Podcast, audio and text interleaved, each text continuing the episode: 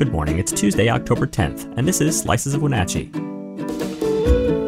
We're excited to bring you a closer look at one of our top stories and other announcements every Tuesday, Thursday, and Saturday.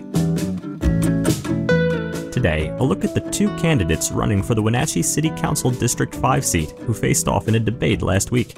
And later, the Washington Fish and Wildlife Commission recently approved acquiring about six hundred fifty acres to promote the recovery of the Columbian Basin pygmy rabbit, Columbian sharp-tailed, and greater sage-grouse. Before we begin, have you joined Neighbor yet? If not, download the app today and join local conversations about issues that matter. Neighbor is a site just for our local community, focused on facts, not misinformation. Best of all, it's free for everyone. To learn more, visit wenatchee world dot com slash N A B U R. Now our feature story. The two candidates running for the Wenatchee City Council District five seat faced off in a debate Wednesday as the twenty twenty-three general election approaches. Topics ranged from the city's budget, affordable housing, and even the prospect of a new regional jail. The debate was hosted by the Wenatchee World and Wenatchee Valley Chamber of Commerce at Pybus Public Market and moderated by the Wenatchee World. Charlie Atkinson and Anthony Electrify Williams are in the only contested seat among the three total council seats up for grabs. During the event, the two candidates answered questions from the Wenatchee World, its readers, chamber members, and attendees. Now some highlights from the debate. Why are you running for city council, and why do you think you'd be a more effective council member for your district? I'm running for city council uh, because I love this place. I have a long uh, history, actually. Uh, my mom was born here out in Sunny Slope. Uh, actually, her my great-great-grandfather, Amos B Peters, came out here in nineteen oh two, nineteen oh three. I never get that quite right. But uh, to uh, and led a group of brethren from North Dakota. So we used to come up here on uh, vacation as a kid growing up, and uh, I never thought I would live here, but I have for the last thirty years. We've raised our family here, and on May nineteenth, the last day to file for this, I got a text from my son, and he said, hey, there's an opening in District five. No one has uh, filed yet. What do you think? So I did some quick thinking and a little bit of talking and decided, hey, I think uh, this is a good thing.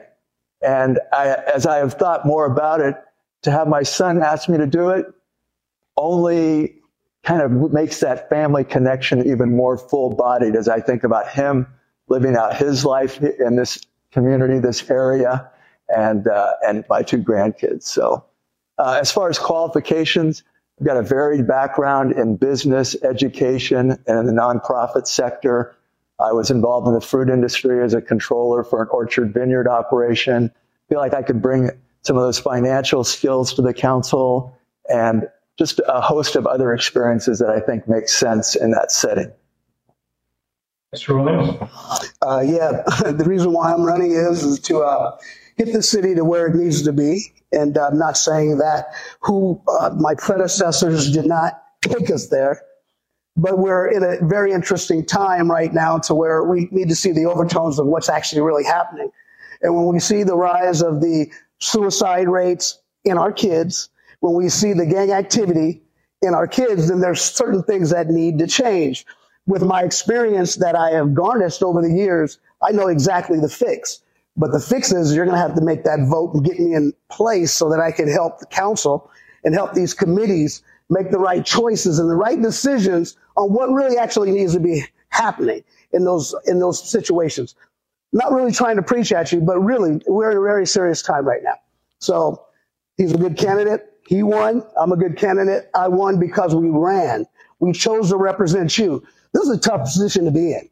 So that's why I'm running, to make the change that Wenatchee needs right now at this time. As we shifted to a new mayor form, with the mayor going out, it's a new form coming in, and so now this is a great team to be part of. So that's why I'm running. I'm excited to address the questions. So, Mister Williams, uh, next question for you. Uh, what is the most significant issue facing the city in the next four years, and how do you propose the council address it? It's about funding our kids. That's our legacy. It's funny that our kids don't vote, but we make the vote in the decisions form, but what are they doing? So we have to evaluate our vote. Over the last twenty years, how you voted, was it strong enough to put the programs in place to empower these kids and inspire these kids to be civically engaged in other things. Have we done that? It comes from our vote. So we can't just meander that. We've got to really take a real tough look at what Charlie's talking about, what I'm talking about, what all the candidates are talking about, because we've crossed over into another place. That's why I'm running. I'm running because of the experience that I have dealing in nonprofits, dealing on boards and committees, multiple. I know exactly the answers. I'm not going to candy coat it. I got the answers. Could you repeat the question? Sure. What is the most significant issue facing the city in the next four years, and how do you propose the council address it? So this, uh, if you've attended any of these or have been following, uh, this won't come as a surprise, and I would concur with it that the issue of affordable housing is a huge issue facing the city of Wenatchee. And how we address that and deal with that is going to say a lot about the character of this place. Uh, a city that works for everyone has housing that's affordable for the people who work there. And so uh, I say that knowing that the council has been working to address this issue and our valley, our future. This is a major thrust and initiative of theirs too. And I just think the more people we have thinking hard about affordable housing, we are going to make more steps in that direction to solve, which is not just a problem in Wenatchee, but it's a problem around the country. And we want a place where our kids can grow up and stay or come back to. We need affordable housing. And so that I see as, as really the primary challenge for us at this time. There are lots of challenges, but that's, that's at the top of the list. Um, public safety is a principal quality of life issue for residents and the business community. The region is working diligently to provide behavioral health services, homelessness services, and a drug task force to reach out to our cherished youth. Do you believe a new regional jail is needed for the area? And if so, what steps can be taken by the city council to commence the process? When we make that type of funding, like, okay, yeah, let's get a regional jail. So what, what that shows me is, is that we forecasted that there's going to be lots of crime. So we need to, to create something that's not going to bring the type of energy that Wenatchee's all about. I mean, there's other things. Get, you know, let's create something else, a mountain, a volcano. We really don't need to create a regional jail, because what we're doing is we're giving the, the mindset to these other municipalities that are already full in their jails. Hey, this is a great place. And then when the funding is not here in Wenatchee, the first thing that they're going to say is, and they're going to do is, hey, we've got, we've got beds for sale. And then now we wonder, where's this homeless person is from? We can't track him. We don't know where it is. It's because of that type of thinking. There's better things. If, if we're going to do a regional jail, that means that we're expecting our kids to go to hell.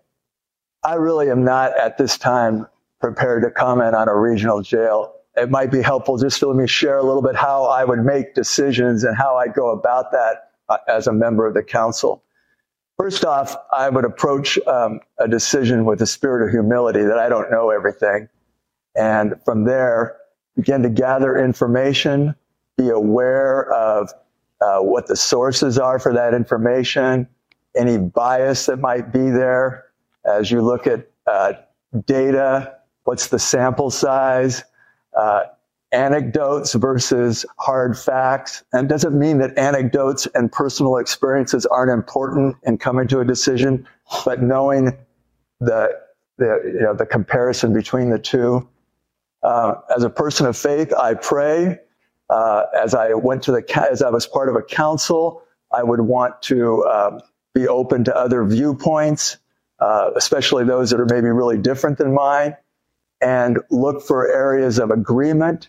And then again, that spirit of humility, you have to ultimately make a decision, but it's possible to be wrong. And hopefully that doesn't happen very often, but if it does, to be willing to acknowledge that and make the changes that are necessary. Uh, last uh, Rick submitted question. How would you rank the city's progress to date in reducing its contribution to global warming greenhouse gas emissions? And what more can the city be doing in the near future to reduce its greenhouse gas emissions? And that's a question from Lee Alley. Mister Williams, I think it's. I would say, uh, you know, it's always about transportation. You know, you know, I know those bird scooters are, they're nice for some, But the majority of the people, honestly, park them pretty good. You're gonna, always going to hear the negative. It doesn't really matter. You know, I got every time that I, I pick up one, I take a picture of it because there are so many good things and so many good people that do it the right way. But of course, the ones that does it the wrong way is the ones that are going to get magnified. So it's, it's opposite. So that's one way. But the other ways are to see what type of E P A incentives that they're going to give us to make those type of moves, right? So, I mean, it's a big, it's bigger than just what one minute can do. So if you would want to talk a little bit more about that, that'll be on my website. I'm thankful to Lee for that question because I was asked that question the other day and was totally unprepared. So I have had a chance to think a little yeah. bit about it. So maybe that, maybe I'm setting myself up now. Yeah. Uh, we are fortunate to live in a place with hydroelectric power, mm-hmm. which certainly uh, lays a foundation for us to, to um, uh, make the transition to electric vehicles in a much easier fashion, much more readily than a lot of places. I think that um, we also, solar is a no-brainer here in terms of our weather. And, uh, and, and we are, we are blessed by the P U D that they are forward thinking and leading us in this way. And so the council, to whatever way they can partner with the P U D, uh, that's a fantastic thing. I think making our city more walkable, Uh, more friendly to bicycles, that encourages people to look at other ways for, of transportation. The fact that Link is, you know, much more robust than when I came here thirty years ago, and there's no fare. I mean, it's, it's a pretty amazing option. We do need to encourage and spotlight those things. Uh, and I think we are in a position to move forward in addressing climate change here. For more, read our full story at Wenatchee World dot com or click the link in our show notes. Next, the Washington Fish and Wildlife Commission recently approved acquiring about six hundred fifty acres in the Chester Butte unit of the Sagebrush Flat Wildlife Area in Douglas County to promote the recovery of the Columbian Basin pygmy rabbit, Columbian sharp-tailed, and greater sage-grouse. The decision is meant to help protect the shrub steppe habitat, which is home to many species, including the pygmy rabbit, Columbian sharp-tailed grouse, greater sage-grouse, ferruginous hawk, sage thrasher, brewer's sparrow, vesper sparrow, sage sparrow, white-tailed jackrabbit, and Washington ground squirrel, according to the Washington Department of Fish and Wildlife. Columbia Basin pygmy rabbits were listed as endangered in two thousand three, and reintroduction activities began in twenty eleven. The rabbits are specific to two small regions of the planet, southern Douglas and northern Grant counties in Washington state. In the last thirteen years, the program has seen success by adding two wild populations that expand annually into new areas. However, the bunny's habitat is threatened by wildfires. The new acreage will add to the existing Chester Butte unit of the Sagebrush Flat Wildlife Area, about seven miles southeast of Mansfield and thirteen miles northwest of Coulee City. Thanks for listening. For more information on all the stories you heard today, visit us at Wenatchee World dot com. The Wenatchee World has been engaging, informing, and inspiring North Central Washington communities since nineteen oh five. We encourage you to subscribe today to keep your heart and mind connected to what matters most in North Central Washington. Thank you for starting your morning with us, and don't forget to tune in again on Thursday.